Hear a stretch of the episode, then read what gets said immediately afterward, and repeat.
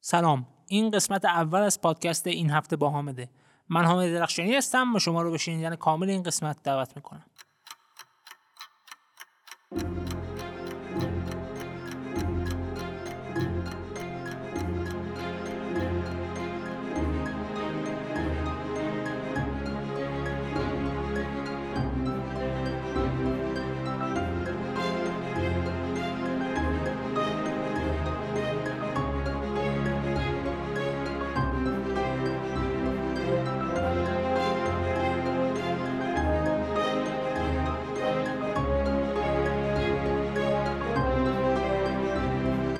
قبل از اینکه بریم سراغ موضوع اصلی قسمت اول می‌خوام یه توضیح کوتاهی در مورد کلیت پادکست این هفته بهتون بدم.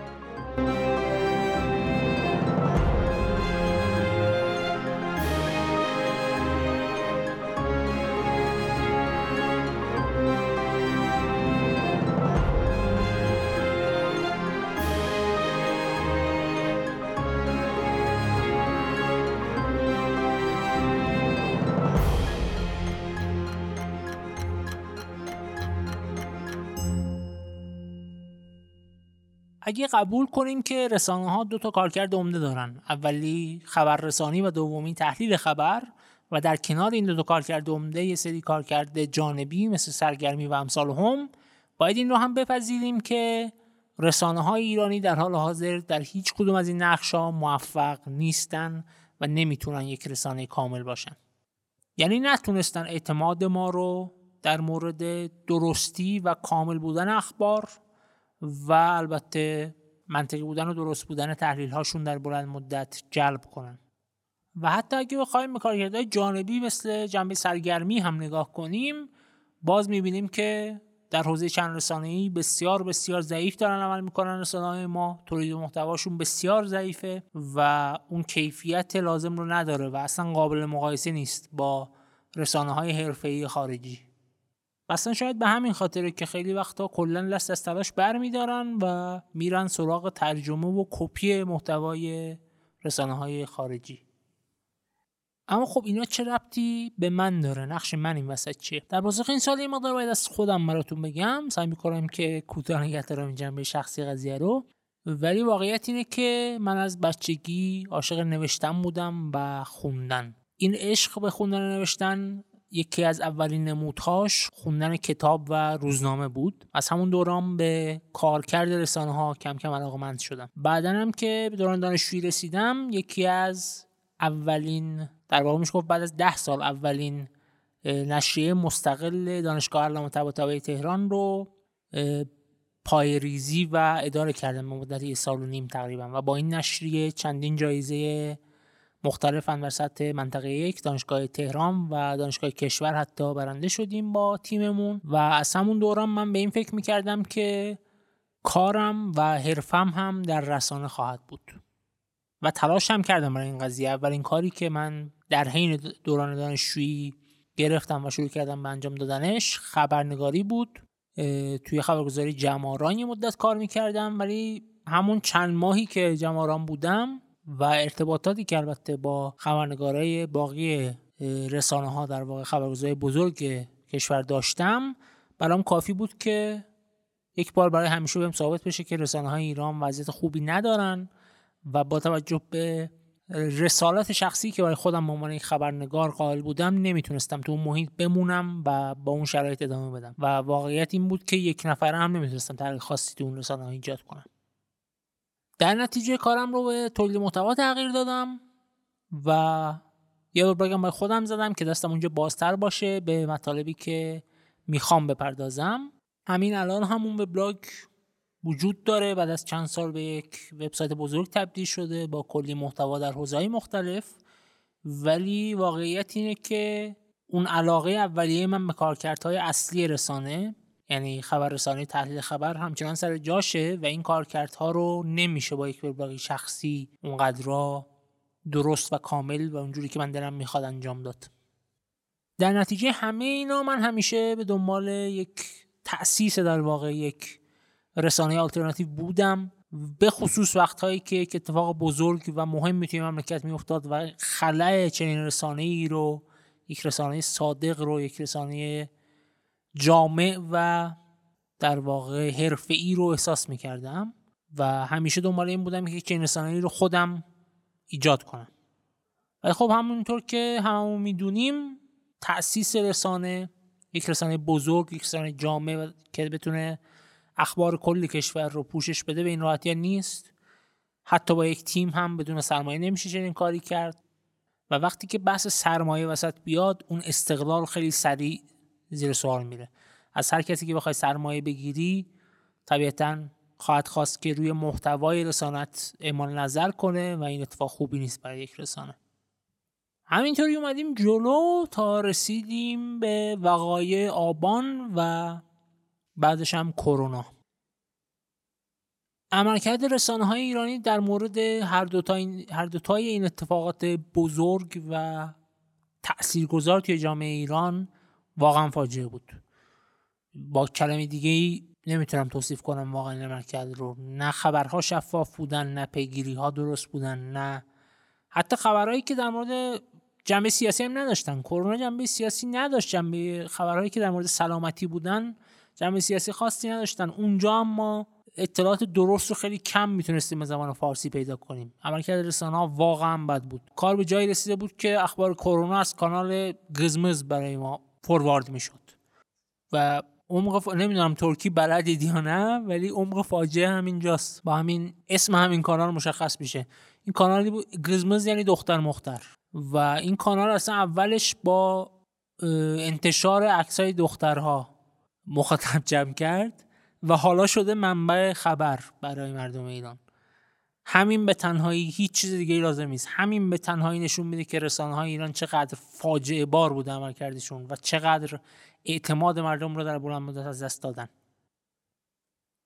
خلاصه اینکه این دوران چند ماهه برای شخص من خیلی به شدت سنگین بود و دیدن عملکرد رسانه ها دیدن وضعیت مملکت خیلی برام سخت بود و از توی این دوران در واقع ایده پادکست این هفته به ذهنم رسید که یک تلاش حداقل کوچیک و فردی داشته باشم. حداقل برای آروم کردن وجدانم. اگر بخوام صادق باشم باهاتون شاید دلیل اولش همین بود. که بتونم یک تلاشی بکنم برای خونساسازی این اخبار نادرست. بتونم یه مقدار آگاهی جامعه رو در یک سری زمین ها که رسانه های ما دارن در موردش کوتاهی می‌کنن افزایش بدم بتونم یه مقدار روی ذهن ها تاثیر بذارم در بلند مدت و اعتماد آدم ها رو جلب کنم. این از رسالات پادکست این هفته ولی شکل محتوام قرار چه شکلی باشه. با اینکه اسممون این هفته است ولی فکر نمی کنم بتونم اپیزودهایی شبیه این قسمتی که دارید میشنوید طولانی و جامعه رو هر هفته فعلا کار کنم و بیرون بدم. در نتیجه یک تعداد زیادی مینی اپیزود خواهیم داشت و هر چند هفته یک بار یک قسمت طولانی که توش متمرکز میشم روی یک خبر روی یک موضوع خاص و سعی می‌کنم که تمام اطلاعات درست و اطلاعاتی که فکر می‌کنم باید جامعه بدون و ازشون آگاه باشه رو یک جمع کنم و توی اون نیم ساعت چل دقیقه احتمالا بهتون ارائه بدم. ولی توی اون مینی اپیزود ها خواهم کرد که اخبار روز رو اتفاقات مهم هفته رو در موردش صحبت کنم. یه مقدار به روزتر نگهشون دارم و تمرکزم هم بیشتر روی تحلیل خبر خواهد بود و اخباری که پوشش داده نمیشن خیلی در رسانه های ایران. در کنار همه اینها یه سری قسمت هم خواهیم داشت که اختصاصی اعضای وبلاگ خواهند بود. اگر به وبسایت من سر زده باشید دیدید احتمالا که یک بخشی اختصاصی برای اعضا داریم. یه سری پست ها دسترسیشون محدوده و فقط کسایی که عضو وبلاگ باشن می‌تونن بهشون دسترسی داشته باشن و محتوا رو ببینن. یه سری قسمت های این پادکست هم از همین دسته خواهد بود و فقط با عضو شدن در وبلاگ می‌تونید بهشون دسترسی پیدا کنید و بشنویدشون. تمام قسمت ها روی یوتیوب آپلود خواهند شد. یک راه مطمئن تقریبا برای شنیدن همه قسمت ها به جز اون قسمت های اختصاصی اینه که به کانال یوتیوب من سر بزنید اونجا subscribe کنید. و علاوه بر یوتیوب توی پادگیرها هم در اساس خواهد بود. من روی Anchor آپلود می‌کنم پادکست رو و از اونجا بعد از با یک کمی تاخیر میره روی پلتفرم های مختلف پخش میشه روی Spotify و Google Podcast و امثال هم که می‌تونید از اون پادگیرها هم در واقع قسمت های در دسترس و عمومی رو در واقع بشنوید. خب دیگه به نظرم کافی معرفی و مقدمه. 7 دقیقه هست که دارم صحبت می‌کنم. امیدوارم که تا پایان قسمت با من همراه باشید و اگر همراه باشید با شنیدن این قسمت یک ایده بهتری در مورد محتوای پادکست و موضوعاتی که در واقع در موردشون حرف خواهم زد و فرمت پادکست ازتون خواهد اومد و می‌تونید راحتتر رسیم بگیرید که دوست دارید دنبال کنید پادکست رو یا نه. امیدوارم که با من همراه باشید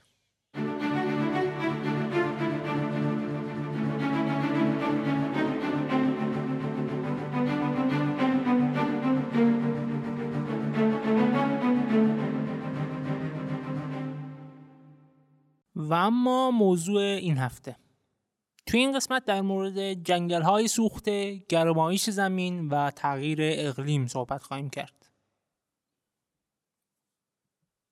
اگه برگردیم به خبرهای بزرگ محیط زیستی حدودا یک سال گذشته نگاه کنیم می‌تونیم کلی خبر آتش سوزی پیدا کنیم. اول خبر آتش سوزی توی جنگل های آمازون بعد توی جنگل های استرالیا و در نهایت توی همین هفته گذشته چندین آتش سوزی بزرگ در جنگل های زاگروس توی ایران که به خصوص در مورد منطقه خایز خبراشون تا حدودی بولد شدن. به لطف چند تا رسانه محلی و به لطف شبکه های اجتماعی و در موردش مقدار صحبت شد. اما من چرا در مورد این می‌خوام صحبت کنم؟ بخاطر اینکه رسانه ها دارن آدرس غلط بهتون میدن. به خاطر اینکه دلیل اصلی زیاد شدن این آتش سوزی ها طی چند سال گذشته رو حداقل رسانه ایرانی نمی‌خوام بهش اشاره کنم. به نظر می‌رسه که دوست دارن آدرس غلط بدن دوست دارن در مورد مسائلی صحبت کنن که به نظر قابل حل میاد به نظر ساده است. و اینطوری اهمیت قضیه رو در افکار عمومی کاهش بدن. داستان رو با حرفای رئیس سازمان حفاظت از محیط زیست شروع می‌کنم و بعد میرم سراغ واکنش رسانه ها خبرنگارا و مردم عادی که ببینید جو کلا چجوریه و هر کی داره چی میگه در این مورد. جناب آقای کلانتری چند روز پیش توی مجلس حاضر شدن برای نماینده در مورد این آتش سوزی ها حرف زدن و این حرفها تبدیل شده به یک گزارش در خبرگزاری ایسنا. این جمله ها رو دقیقا از روی این گزارش براتون می‌خونم عینا. آقای کلانتری گفت در طول یک ماه گذشته 990 هکتار در آتش سوخت که حتی یک هکتار آن هم زیاد است. اما نباید مسئله را به گونه ای جلوه داد که انگار همه کشور میسوزد. یعنی کلا نگران نباشید موضوع خاصی نیست. در ادامهشون فرمودن که آتش سوزی بخشی از طبیعت است که باید جلوی آن را گرفت و به حداقل ممکن رساند ولی دلیل آتش سوزی اخیر هم بارندگی های مناسب است. با بارندگی ها علف های زیادی رشد کرده که با شروع گرما در منطقه بستری برای آتش ایجاد شده است. بازم یعنی داره میگه همه چی آرومه اینا همش طبیعیه جنگل میسوزه نگران نباشید. در ادامه سال کرد بالاخره آتش سوزی در همه دنیا رخ می‌دهد. سال گذشته جنگل ها و مراتع استرالیا با آن هم امکانات حدود دو میلیون و 400 هزار هکتار سوخت که این میزان در کانادا 600 هزار هکتار بود. پس نباید خیلی نگران باشیم ولی آمادگی ضروری است تا خسارات را به حداقل ممکن برسانیم. کما اینکه کل آتش سوزی های کشور در مدت یک ماهه به هزار هکتار هم نرسیده است. در خاییز 27 هزار هکتار سوخت. البته که از نظر طبیعی آتش سوزی در مراتع و جنگل در تمام دنیا رخ می‌دهد و در کشور ما هم در دو سال پیش در شمال کشور آن هم در زمستان صدها هزار جنگل به خاطر بادهای گرم سوخت. باز کل داستان اینجا توجیهه همه چی توجیهه درسته جنگل سوخته ولی جاهای دیگه هم سوخته ولی این طبیعیه ولی این اتفاقا میفته و جاهای دیگه بیشتر سوخته. بعد یه سری آمار اینجا ارائه شده که معلوم نیست خبرنگار اشتباه نوشته آی کلانتری اشتباه گفته معلوم نیست با هم همخونی ندارن. میگه کمتر از هزار هکتار سوخته بعد 27 هزار هکتار در خواهی سوخته. احتمالا 27 هکتار بوده منظورش. که اینجا اشتباه نوشته شده ولی در هر صورت اعداد معلوم نیست از کجا اومدن. اعدادی که در مورد استرالیا و کانادا هم میگه باز معلوم نیست از کجا اومدن. و خیلی خیلی دوست دارم که خسته نباشید بگم به خبرنگار ایسنا درجه اول که تونست چنین گزارش رو تنظیم کنه. این جملات بیمعنی رو چند خطی و بیمعنی رو کنار هم بذاره. بعد به دبیر سرویس که این گزارش رو خونده و گفته آها خیلی هم خوبه. و کلا مجموعه ایسنا که با این گزارش و گزارش های مشابه تونستن ژورنالیسم رو تقلیل بدم به دیکته نویسی برای مسئولین کشور. خسته نباشید همگی. و ادامه گزارش. رئیس سازمان محیط زیست در جنبندی سال کرد. آتش در کشورمان نسبت به ده سال گذشته کاهش پیدا کرده که آن هم به دلیل افزایش تجهیزات نبوده است بلکه آگاهی و هوشیاری مردم افزایش پیدا کرده و مثل سابق هر جایی هم آتش باشد روشن نمی کنند ولی هر هکتاری که بسوزد خسارت به بار می آورد اگر خاطرتان باشد در زمان شهرداری آقای قالیباف پلاسکو در آتش سوخت همه امکانات بسیط شد و نتوانستند آن را اطفا کنند و چند مأمور آتش سوزی فوت کرد. چند مأمور آتش سوزی فوت کرد. در جنگل ها و مراتع هم وقتی بارندگی خوب باشد آتش سوزی هم افزایش پیدا می کند اگر بارندگی هزاران فایده داشته باشد سیل و آتش سوزی ضررهای بعدی آن است. دولت در چند سال گذشته علیرغم تمامی مشکلات ریالی ارزی و تحریمی چند تلیبرد و بالگرد تامین کرد تا جلوی خسارات را بگیرد. همین این پاراگراف می‌تونه به راحتی بهتون نشون بده که سمت رئیس سازمان محیط زیست حفاظت از محیط زیست چقدر سیاسی داره عمل می‌کنه. و چقدر این سمت سیاسی شده. ایشون دارن میگن در واقع که زمان شما هم اتفاق افتاد و شما هم نتونستید آتیش رو توی شهر خاموش کنید. در نتیجه نباید به ما هم ایراد بگیرید. شما قالیباف رئیس مجلس الان اون زمان شهردار بود نتونست آتیش رو خاموش کنه. الان رئیس مجلسه در نتیجه مجلس نباید به ما گیر بده که چرا آتیش ها رو نمی‌تونید خاموش کنید؟ چرا آتیش سوزی رخ داده توی جنگل ها و هر دو طرف این میز هم نماینده ها و هم رئیس سازمان حفاظت از محیط زیست فراموش کردن که این بحث ها برای صحبت با همدیگه نیست. پنج تا رفیق نیستن که اونجا جمع شدن دور هم صحبت کنن. یکی گزارش بده یکی بگه ای وای خب مشکلی نیست. دفعه بعد بهتر باش. این گزارش ها برای اینن که ملت بشنون. شمایی که اونجا جمع شدید و نشستید باید به ملت گزارش بدید. این جنگل ها منابع طبیعی یک ملتن و برای یک ملت فرقی نداره که قبلا کی نتونسته چیکار کنه. این توجیه خیلی مسخره است که قبلا آتش سوزی رخ داد. شما نتونستید خاموش کنید. قبلا آتش سوزی تو استرالیا رخ داد. نتونستن خاموش کنن. قبلا تو کانادا رخ داد. اونجا هم جنگل سوختن. در نتیجه ما هم تقصیری نداریم. خب که چی؟ چیکار کنیم جاهای دیگه سوختن؟ چه ربطی دارن اینا به هم؟ آتیش پلاسکو منتقل نشده که به جنگل های خایز.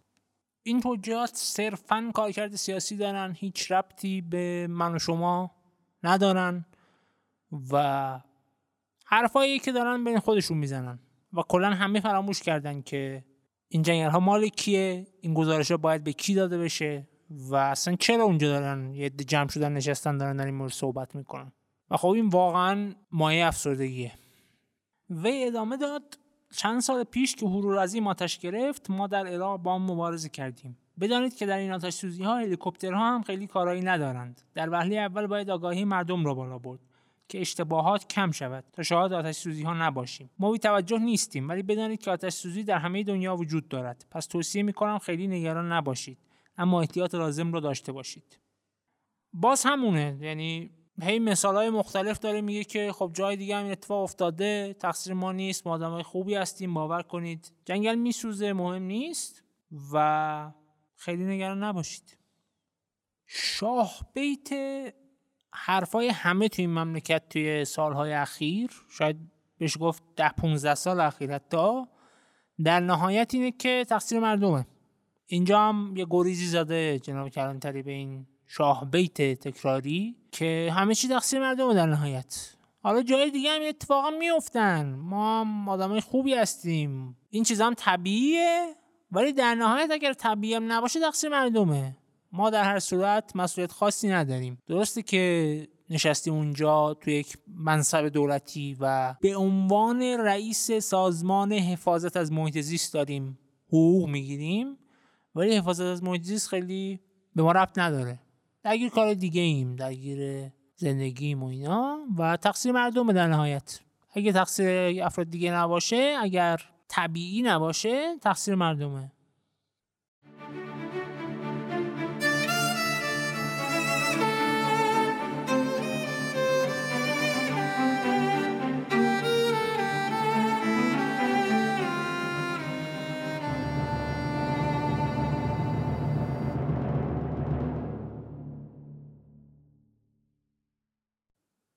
خب این از حرفهای مسئولین مملکت. حرفهای کلانتری رو شنیدید بخشی از گزارش ایسنا رو شنیدید.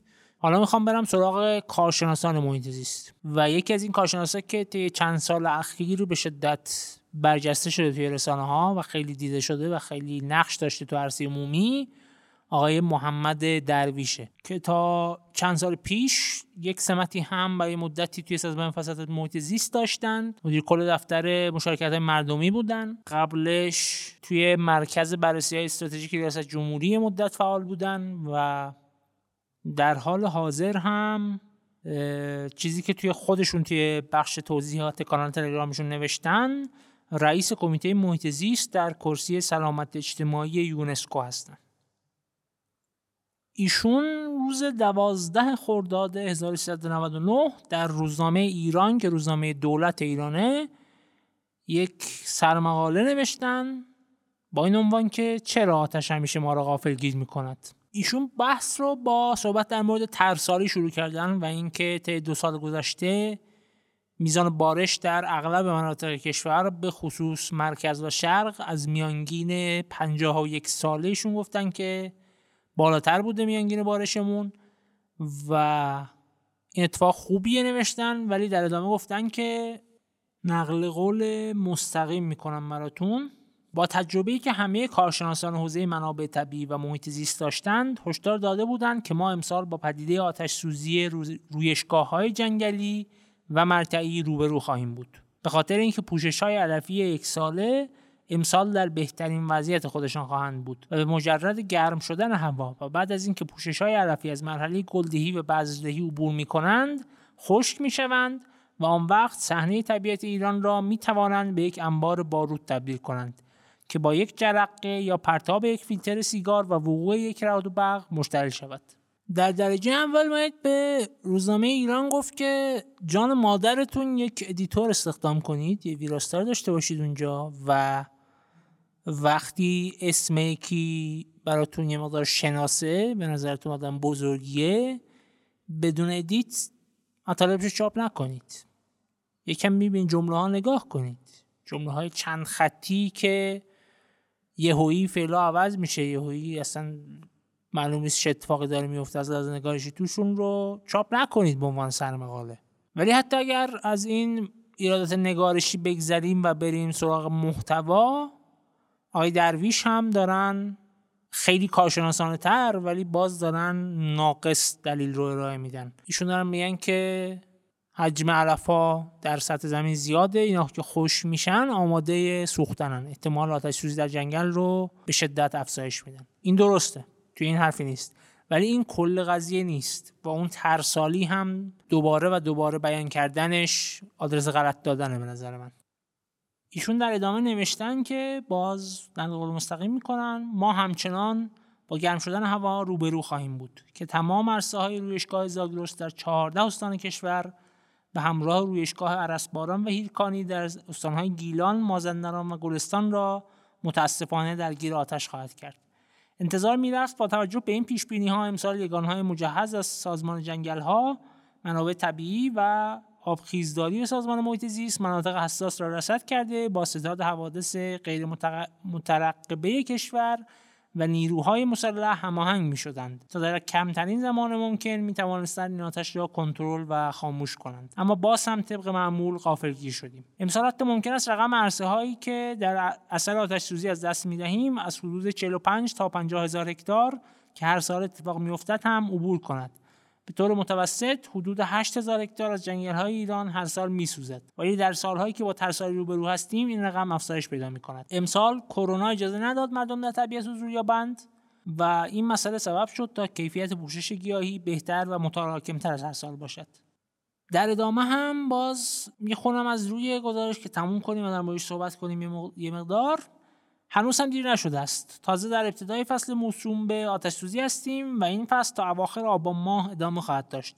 باید از ظرفیت تشکلهای مردمی استفاده کنیم. تجربه‌ای که به تازگی در سردشت داشتیم و یگان مردمی حفاظت از جنگل‌های سردشت را شکل دادیم. دولت باید از این تشکلها حمایت کند. باید برای مردم داوطلب تجهیزاتی مثل دمنده آتشکوب لباسهای ضد حریق کفشها و دستکشهای مناسب تهیه کند و با آموزش آنها را تبدیل به حامی جدی جنگل‌ها کند. نیروهای مسلح در این شرایط باید تصمیم بگیرند که منتظر ارسال پول نباشند و قبل از ارسال اعتبار اطفای حریق جنگل را در شمول وظایف امنیتی خود بدانند و داوطلبانه به سمت خاموش کردن آنها بروند. همچنین امیدوارم اجازه بدهند سازمان حفاظت محیط زیست و سازمان جنگل ها یگانهای هوایی مختص اطفای حریق خودشان را داشته باشند. ما نیاز به کانادایر اگر درست بخونم داریم. وسیله هوایی مخصوصی که به راحتی می‌تواند در این مواقع به کمک جنگل ها بیاید. باید نگاه های امنیتی را به فعالیت به فعالیت تشکلهای مردم نهاد برداریم و اجازه بدهیم مردم با تجهیزاتی که به آنها داده می شود به صحنه بیایند و در کنار دولت قرار بگیرند تا انشالله آتش در کسی از ثانیه مهار شود.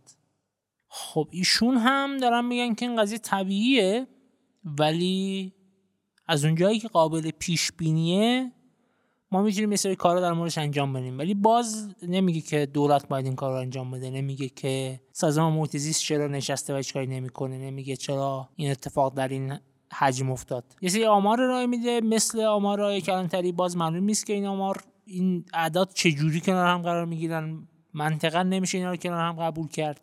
چون که یه جا میگن متوسط حدود 8000 هکتار از جنگل های ایران هر سال میسوزد.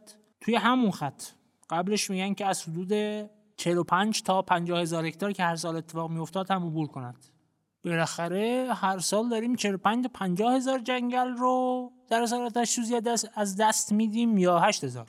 این رقم ها خیلی با هم فاصله دارن. نمیشه توی یه خط هر دوتا رو بذاری و همینطوری به راحتی از کنارش رد شی و هیچ رنگی توضیح ندی. علاوه بر این ایشون خوشبختانه نمیگه که تقصیر مردمه. میگه که مسئله طبیعیه و اتفاق میفته این آتش سوزی ها ولی یه جورایی مکمل حرفای کلانتریه. آقای کلانتری میگن که مردم مقصرن در یه جایی از حرفاشون. آقای درویش میگن که به مردم اجازه بدید قضیه رو حل کنن. یعنی مسئولیت مقابل با آتیش رو می‌ذارن بر عهده مردم و داوطلبی و سازمان های مردم نهاد که کار به شدت اشتباهیه به نظر من. از روی این دو نمونه که براتون گفتم حرفای کلانتری به عنوان یک مسئول دولتی و حرفای درویش به عنوان یک کارشناس نسبتا مستقل محیط زیستی میشه این نتیجه گرفت که یه جایی حرفاشون کاملا اشتراک دارن. با هم و اشتراکاتشون زیاده. هر دوشون, هر دوشون میگن که این قضیه طبیعیه. هر دوشون میگن که در نهایت یه بخشی از یه بخش بزرگی از مسئولیت روی دوش مردمه و ما تقصیر خاصی نداریم قرار نیست کاری بکنیم. خیلی هم بهمون امیدوار نباشید و در مجموع اتفاق خاصی در جریان نیست. این اتفاق میفته. این سوانهیه که توی طبیعت اتفاق میفته و مشکلی هم نیست و آتش سوزی هم بخشی از جریان طبیعی جنگل هاست. و نکته ای که هیچ کدوم از این مسئولین کارشناسا رسانه ها و هیچ کس در موردش حرف نمی‌زنه در این موارد بحث گرمایش زمین و تغییر اقلیمه. برای من خیلی جالب بود که به کانال تلگرام آقای درویش نگاه کنم. اولین پست این کانال تلگرام روز 25 دسامبر 2015 منتشر شده یعنی بیش از چهار سال پیش. و وقتی توی تلگرام توی این کانال سرچ کنید که تغییر اقلیم مثلا همین الان من دارم این کار انجام میدم براتون 57 تا نتیجه میاره. یعنی در طول بیش از چهار سال چهار سال نیم ایشون 57 بار از کلمه تغییر اقلیم استفاده کردن. حالا اگر بزنیم گرمایش زمین برامون 17 تا نتیجه میاره. گرمایش جهانی هم 13 تا مسیج میاره. که اینا ممکنه خیلیشون یه جای اشتراک هم داشته باشن. یعنی توی یک پست هر سه کلمه رو حتی استفاده کرده باشن. ولی کلا اینکه یک کارشناس محیط زیست طی چهار سال و نیم در مجموع نوشته هاش 50 60 بار از کلمه تغییر اقلیم استفاده کرده باشه و کلمات مربوط نشون میده که جای کار میلنگه. چون میشه به راحتی این رو گفت که بحث تغییر اقلیم و گرمایش زمین بزرگترین و سهمگینترین و عمیقترین خطریه که محیط زیست دنیا تمام کشورها بدون شک و زندگی انسان رو داره تهدید می‌کنه در حال حاضر. و اینکه کارشناس محیط زیستی در این مورد حرف نمی‌زنه حتی وقتی که رسانه ها و افکار عمومی حساسن. در مواقعی مثل این آتش سوزی ها و آمادن که بشنون چه این حرفایی رو که چرا داره این اتفاقات میفته چرا حجم آتش سوزی داره هی افزایش پیدا می‌کنه در ایران و باقی کشورهای جهان. اینکه کارشناسای محیط زیست ما هم در این مورد حرف نمی‌زنن خیلی عجیبه به نظر من. و نشون میده که یک جای کار میلنگه. و خب وقتی که کارشناسای محیط زیست و رسانه ها واکنششون این باشه مردم عادی هم توی شبکه اجتماعی واکنششون این میشه که چرا در مورد استرالیا همتون واکنش نشون می‌دادید ولی اینجا هیچ چی نمیگه؟ چرا کوالاها براتون از سنجاب های زاگروس عزیزتر بودن و واکنش های مسخره ای مثل این؟ و چیزی که تقریبا هیچ کس در موردش حرف نمی‌زنه پدیده تغییر اقلیمه. و تاثیرش روی این آتش سوزی ها و تاثیرش روی باقی بلایای طبیعی که دارن طی چند سال گذشته تعدادشون مثل آتش سوزی ها زیاد میشه کم کم و باقی تاثیرات این پدیده های تغییر اقلیم و گرمایش زمین. اما خب ما اینجاییم که همین ها رو پر کنیم و در ادامه این قسمت سعی خواهم کرد که هر چیزی که لازمه در مورد تغییر اقلیم و گرمایش زمین بدونید رو براتون تعریف کنم که با اطلاعات بیشتر و با ذهنی بازتر دفعه بعد سراغ خبرهای محیط زیستی برید. آن یه نکتم که اینستاگرام دیدم و یادم رفت اشاره کنم بهش که بیشتر توی travel influencer ها Instagrammer هایی که در مورد سفر می نویسن و سفر می‌کنن زیاد و tour leader هایی که توی اینستاگرام دارن مشتری پیدا می‌کنن. تو این دوتا من دیدم که یهویی تعداد پست زیادی اومد با این مضمون که تقصیر مردم باز. خیلی تاکید داشتن که آشغال مثلا بطری شیشه پلاستیکی نریزید توی طبیعت. اینا ممکنه باعث آتش سوزی بشه یا مثلا تحصیگار و فلان اینا. که در این مورد باید گفت که این اینا همشون ممکنه باعث آتش سوزی بشن و در گذشته هم اگر به آمار نگاه کنیم واقعا سهم انسانی تا حدی بیشتر بوده. البته آمار تو ایران که ما آمار شفاف در مورد هیچ عملا نداریم و محتوا هم که می‌خوان تولید کنن اینا هم احتمالا رفتن انگلیسی سرچ کردن و یه آماری از آمریکا و اروپا اومده براشون که سهم انسان ها در شور آتیش ها زیاد بوده. و همین اومدن ترجمه کردم. چند تا رسانه هم من دیدم که این کار کردم توی اینستاگرام پیج های مختلف که قطعا ترجمه بوده اینا. و حتی اگر بخوایم اونو تعمین بدیم به ایران هم در گذشته این بوده. در حال حاضر این دلایل انسانی افزایش پیدا نکردم ولی افزایش چشمگیر داشتیم در تعداد و حجم آتش سوزی ها اگر بگردیم به کشور دیگه هم نگاه کنیم باز همینه.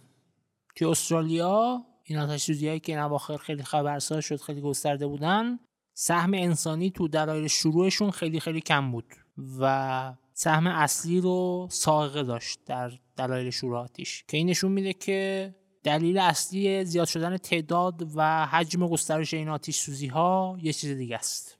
و در مجموع جان مادرتون دست بردارید از ربط دادن همه چی به فرهنگ مردم و اینکه چرا رعایت نمی‌کنن و فلان.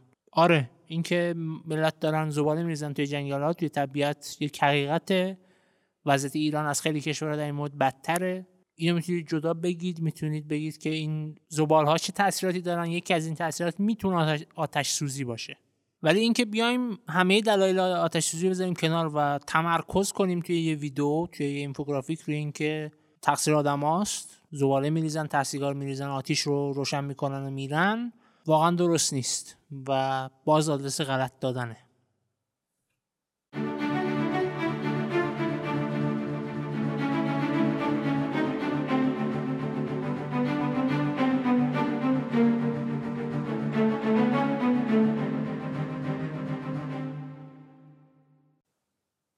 خب بیایید اول گرمایش جهانی رو با هم تعریف کنیم. همونطور که می‌تونید احتمالا از اسمش حدس بزنید گرمایش جهانی یعنی افزایش دمای میانگین کره زمین در بلند مدت پدیده که ما امروز به اسم گرمایش جهانی میشناسیمش از اوایل قرن بیستم یعنی بعد از انقلاب صنعتی آغاز شده و از دهه 1970 میلادی شدت گرفته و همین الان هم ادامه داره. به گفته ناسا سازمان ملی هوافضای آمریکا میانگین دمای سطح کره زمین از سال 1880 میلادی تا امروز یک درجه سانتیگراد افزایش پیدا کرده. این در حالی که افزایش دما از سال 1750 تا 1880 فقط 15 صدم درجه بوده. یعنی فعالیت های بشر به شکل کاملا واضحی به روند گرم شدن زمین سرعت بخشیدن و هنوز هم دارن به این کار ادامه میدن. شاید با شنیدن این جمله ها فکر کنید که خب یه درجه سانتیگراد که چیزی نیست. ولی مسئله اینه که میانگین دمایی که ناسا ازش صحبت می‌کنه مربوط به تمام سطح کره زمینه. خشکی آب قطب و استوا. یه لحظه به این فکر کنید که برای گرمتر شدن تمام اقیانوس‌ها خشکی‌ها و قطب اون حجم عظیم یخ چقدر انرژی گرمایی لازمه؟ و ما چیکار کردیم؟ چه بلایی سر زمین آوردیم؟ اصلا اگر به تاریخ کره زمین نگاه کنیم می‌دونید که کاش دمایی که باعث به وجود در اصل یخ بندان شده کارشناسا و متخصصین احتمال میدن که بین یک تا دو درجه سانتیگراد بوده. هنوزم فکر می‌کنید یه درجه مهم نیست واقعا؟ اما چرا زمین داره گرمتر میشه؟ دمای کره زمین بیش از هر چیزی به میزان انرژی که از خورشید می‌گیره و میزان انرژی که به فضا برمیگردونه مربوطه.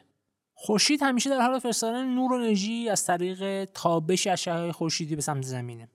بخشی از این انرژی جذب زمین میشه و یه بخش دیگه به سمت خورشید بازتاب داده میشه.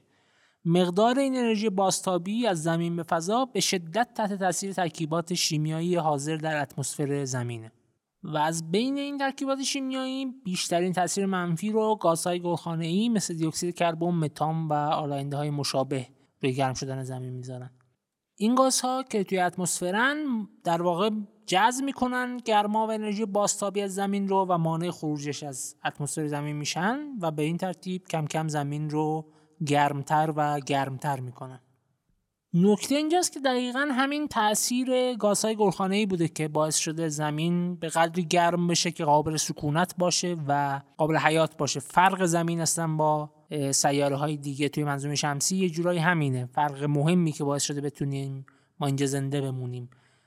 ولی خب دخالت انسان مثل همه چیز باعث شده که این مورد هم از تعادل خارج بشه زمین زیادی گرم بشه و به این موضوع حال بیفتیم.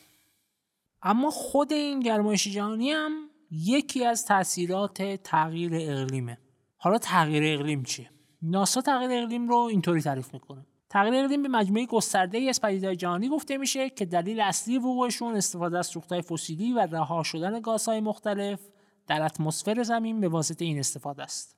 این گازها گرما رو به دام میندازن و مانع خروجش از اتمسفر زمین میشن. این مجموعه از پدیده‌ها شامل روند افزایش دمای زمین یا همون گرمایش جهانی بالا اومدن سطح آب دریاها آب شدن کوههای یخ در گرینلند قطب جنوب قطب شمال و مناطق دیگه جهان تغییر زمان جوان زدن و شکوفه دادن گیاها و حوادث سهمگین آب و هوایی مثل گردباد، طوفان، سیل، گرد و غبار و غیره میشه. خیلی ها اصطلاح گرمایش جهانی تغییر اقلیم رو هممعنی همدیگه می‌دونن و به جای همدیگه به کار می‌برن اما همونطور که گفتم و از تعریفی که ارائه دادم هم معلومه گرم شدن یکی از پیامدهای تغییر اقلیمه و این دوتا رو نمیشه با هم یکی دونست. و در نهایت برای اینکه بتونید تغییر اقلیم رو بهتر درک کنید باید تعریف جداگانه هم از اقلیم ارائه بدیم و تفاوتش رو با آب و هوا بیان کنیم. قول میدم که تعریف آخر باشه. منظور از آب و هوا شرایط جوی منطقه در یک بازی زمانی کوتاه یعنی حداکثر چند روز است. اما اقلیم میانگین منطقه‌ای یا جهانی میزان دما و رطوبت و البته الگوی بارش در بلند مدت یعنی چندین فصل یا حتی چندین ده است. استاندارد اندازهگیری برای اقلیم برای اینکه اثبات کنیم تغییر اقلیم داره رخ میده یا نه معمولا حدود سی سال در نظر گرفته میشه از این تعریف ها میشه یه نتیجه دیگه هم گرفت اینکه میشه در مورد تغییر اقلیم در یک منطقه خاص یا تغییر اقلیم در سرتاسر سر جهان صحبت کرد و این دو مورد با هم تفاوت دارن. و این نتیجه با حرفای بخش اول در مورد گرمایش جهانی هم سازگاره. همونطور که گفتم همه بخش های مختلف کره زمین به یک اندازه گرم یا سرد نمیشن و ما میانگینشون رو اندازه گیری می‌کنیم برای اینکه بدونیم زمین در حال گرم شدن یا سرد شدن. هر منطقه اقلیم خاص خودش رو داره و این اقلیم در طول زمان می‌تونه گرم یا سرد بشه و ما میانگین کره زمین رو برای بحث گرمایش جهانی در نظر می‌گیریم. ولی هر منطقه می‌تونه در مورد خودش جداگانه آمار داشته باشه و در مورد خودش اقدامات مختلفی رو انجام بده که بتونه با تغییر اقلیم در سطح منطقه‌ای مقابله کنه. و اتفاقا همین اقدامات منطقه‌ای می‌تونن خیلی موثر باشن در کنار هم کم کم تاثیر مثبتی در سطح جهانی حتی بذارن و نمیشه با توجه به تعداد کشورها و سیاست هایی که دولت های مختلف دارن خیلی امیدوار بود که یهویی در سطح جهانی اتفاق خاصی قرار بیفته. باید از سطح منطقی تلاش شروع بشه و به همین خاطر که خیلی خیلی مهمه صحبت در مورد تغییر اقلیم در سطح کشور و حتی استانهای ایران. البته اینم باید بگم که قسمت عمده تولید گازهای ای مربوط به آمریکا و چینه. رقابت اقتصادی این دو تا کشور باعث شده که همیشه به دنبال ارزون ترین سوخت ها و انرژی ها برای تولیداتشون باشن و این ارزونی با آلایندگی زیاد همیشه همراهه بعد از آمریکا و چین بیشترین تولید گازهای گلخانه‌ای مربوط به اتحادیه اروپا است و ایران توی این جدول رتبه 13 هم رو به خودش اختصاص داده با یک و دهم درصد سهم در تولید گازهای گلخانه‌ای دنیا. همین درصد ظاهرا پایین باعث شده که خیلی بگن که خب ایران سهم خیلی خاصی نداره توی تولید گازهای گلخانه‌ای در نتیجه ما لازم نیست کاری بکنیم می‌تونیم راحت بشینیم و منتظر باشیم که آمریکا و چین و اتحادیه اروپا یه فکری به حال کره زمین بکنن. ولی همونطور که گفتم تغییر اقلیم در سطح منطقه‌ای هم باید در موردش فکر بشه. طبیعتا ما نمی‌تونیم روی سیاست اقتصادی و محیط زیستی اتحادیه اروپا و چین و آمریکا تاثیر مستقیم بذاریم. ولی می‌تونیم با تغییر سیاست داخلی خودمون تاثیرات منفی تغییر اقلیم رو در سطح منطقه‌ای کاهش بدیم و کنترلشون کنیم در بلند مدت. خب حالا بریم سراغ رابطه این آتش های بزرگ اخیر توی کشورهای مختلف با تغییر اقلیم و گرمایش جهانی. اون قسمت از حرفای آقای درویش که گفته بودن بوته و علف ها و برگ های خشکی کف جنگل جمع شدن مثل یک انبار باروتن که آماده آتیش گرفتنن کاملا درسته. این بوته ها و علف ها و برگ های خشکی کف جنگلن خیلی راحت می‌تونن اتفاقی آتیش بگیرن. مثلا ممکنه ساقه بهشون بزنه و آتیش بگیرن. اما مسئله اینجاست که صرفا ساقه زدن دلیل بر وقوع آتش سوزی توی جنگل نیست. حتی اگه حجم برگ های خشک زیاد باشه. و در واقع متغیرهای دیگه ای هم روی این قضیه تاثیر می‌ذارن. یعنی دلیل افزایش تعداد آتش ها و غیر قابل مهار شدن و بزرگتر شدنشون طی چند سال اخیر زیادتر شدن ساقه نبوده تغییر اقلیم بوده. تغییر اقلیم باعث شده که هوا گرمتر بشه رطوبت هوا در فصول گرم کمتر بشه و سرعت و شدت باتا هم بیشتر بشه. یعنی تعداد باتهایی که اینقدر سریع و شدید هستن که بتونن روی سرعت گسترش آتیش و از کنترل خارج کردنش در واقع نقش داشته باشن بر اثر تغییر اقلیم توی سالهای اخیر زیاد شده در همه دنیا. در نتیجه وقتی یه پدیده مثل ساق اتفاق میفته احتمال آتیش گرفتن جنگل خیلی بیشتره. بعد از وقوع آتش هم همین موارد باعث میشن که سرعت گسترش آتیش خیلی بیشتر از حالت عادی باشه. و در نتیجه توانایی ما برای کنترل آتیش برای خاموش کردن سریع آتیش هم بسیار کمتر میشه. خب حالا که داستان کاملا روشن شد بیا در این مورد صحبت کنیم که چرا یه دوست ندارن در مورد تغییر اقلیم صحبت بشه. نه فقط توی ایران که توی تمام کشورهای دنیا یه دستن که کلا قضیه تغییر اقلیم و گرمایش جهانی رو انکار می‌کنن. و وقتی میری دنبال اینکه این افراد کیان در نهایت معمولا می‌رسی به لابی های سوختهای فسیلی. چون بزرگترین عامل وقوع تغییر اقلیم همونطور که گفتم سوختهای فسیلی استفاده از نفت و گاز زغال سنگ که داره طبیعت رو نابود می‌کنه. و خب کسایی که دارن سالیانه میلیاردها دلار از این سوختهای فسیلی سود می‌کنن طبیعتا نمی‌خوان در مورد تغییر اقلیم کسی صحبت کنه توی ایران هم چرخ اقتصاد ما داره با فروش نفت و گاز و فرآوردهای نفتی مثل بنزین میچرخه. توی داخل کشور هم بزرگترین منبع انرژی ما همین نفت و گازه و بنزین رو هم خودمون برای این همه ماشین داریم تولید می‌کنیم. در نتیجه اینکه دولت نمی‌خواد در مورد تغییر اقلیم حرف بزنه کاملا قابل درکه. یا اینکه بخش خصوصیمون تولید کننده های بزرگمون خودروسازهامون دوست ندارن کسی در این حرف بزنه باز کاملا قابل درکه. ولی اینکه چرا کارشناسای محیط زیستیمون چرا خبرنگارامون در این مورد حرف نمی‌زنن حداقل برای من یکی قابل درک نیست و نمی‌دونم که داستان چیه این وسط. تغییر اقلیم داره باعث میشه که هر سال بخش بزرگتری از جنگل های کره زمین آتیش بگیرن و این تخریب جنگل ها در کنار جنگل زدایی توسط آدم ها داره باعث میشه که روند تغییر اقلیم بیش از پیش صورت بگیره. چون جنگل ها ریه های زمین هستن جنگل ها می‌تونن بخش بزرگی از گاز گلخانه ای رو تصفیه کنن دیوکسید کربن رو بگیرن اکسیژن تولید کنن و مانع از ورود دیوکسید کربن به جو کره زمین بشن و از این طریق وضعیت رو بهتر کنن. در نتیجه ما داریم توی چرخه باطلی گیر می‌کنیم که تغییر اقلیم جنگل ها رو از بین می‌بره کم کم از بین رفتن جنگل ها به تغییر اقلیم صورت میده.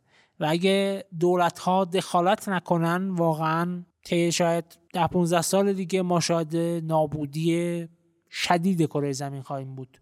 و اونجاست که دیگه برای هر اقدامی دیره. برخلاف مقامات سیاسی و حتی متاسفانه کارشناسای محیط زیستی ما من مسئولیت مقابله با تغییر اقلیم رو و ابعاد منفیش رو روی دوش مردم عادی نمی‌بینم. مردم عادی می‌تونن توی زندگی شخصیشون یه سری تغییرات انجام بدن می‌تونن گوش کمتر بخورن یا گیاهخوار بشن می‌تونن پلاستیک کمتری مصرف کنن می‌تونن درختها رو قطع نکنن حتی درخت بکنن ولی در نهایت مسئولیت اصلی و تاثیر اصلی که باید رخ بده تا تغییر اقلیم متوقف بشه حداقل روندش کند بشه کاملا روی دوش دولت هاست دولت ها باید یه جایی صنعت رو کنترل کنن باید یه جایی بگن بسه باید یه جایی روند استفاده از سوختهای فسیلی رو کند کنن. و در نهایت متوقف کنن باید برن به سمت استفاده از سوختهای پاک. و اینا کاری نیست که بشه در سطح شخصی انجامشون داد. سازمان ملل تلاش کرده که طی چند سال گذشته با کارهایی مثل اهنامه پاریس دولت رو دور هم جمع کنه ازشون تعهد بگیره برای اینکه قدم های مثبتی در راستای کنترل تغییر اقلیم بردارن. ولی متاسفانه در عمل خیلی از کشورها کار خاصی در این مورد نکردن و نخواهند کرد. و تنها کاری که ما می‌تونیم بکنیم به عنوان مردم عادی اینه که خودمون آگاه باشیم دیگران رو در این مورد آگاه کنیم تا جایی که مقابله با تغییر اقلیم و حفاظت از طبیعت تبدیل بشه به یک دغدغه و مطالبه عمومی. و اینجاست که سیاستمدارا مجبور میشن کم کم پاسخ بدن. مجبور میشن یه سری اقدامات مثبت انجام بدن و مجبور میشن که تغییر اقلیم رو برای حیات جامعه بشری کنترل کنن.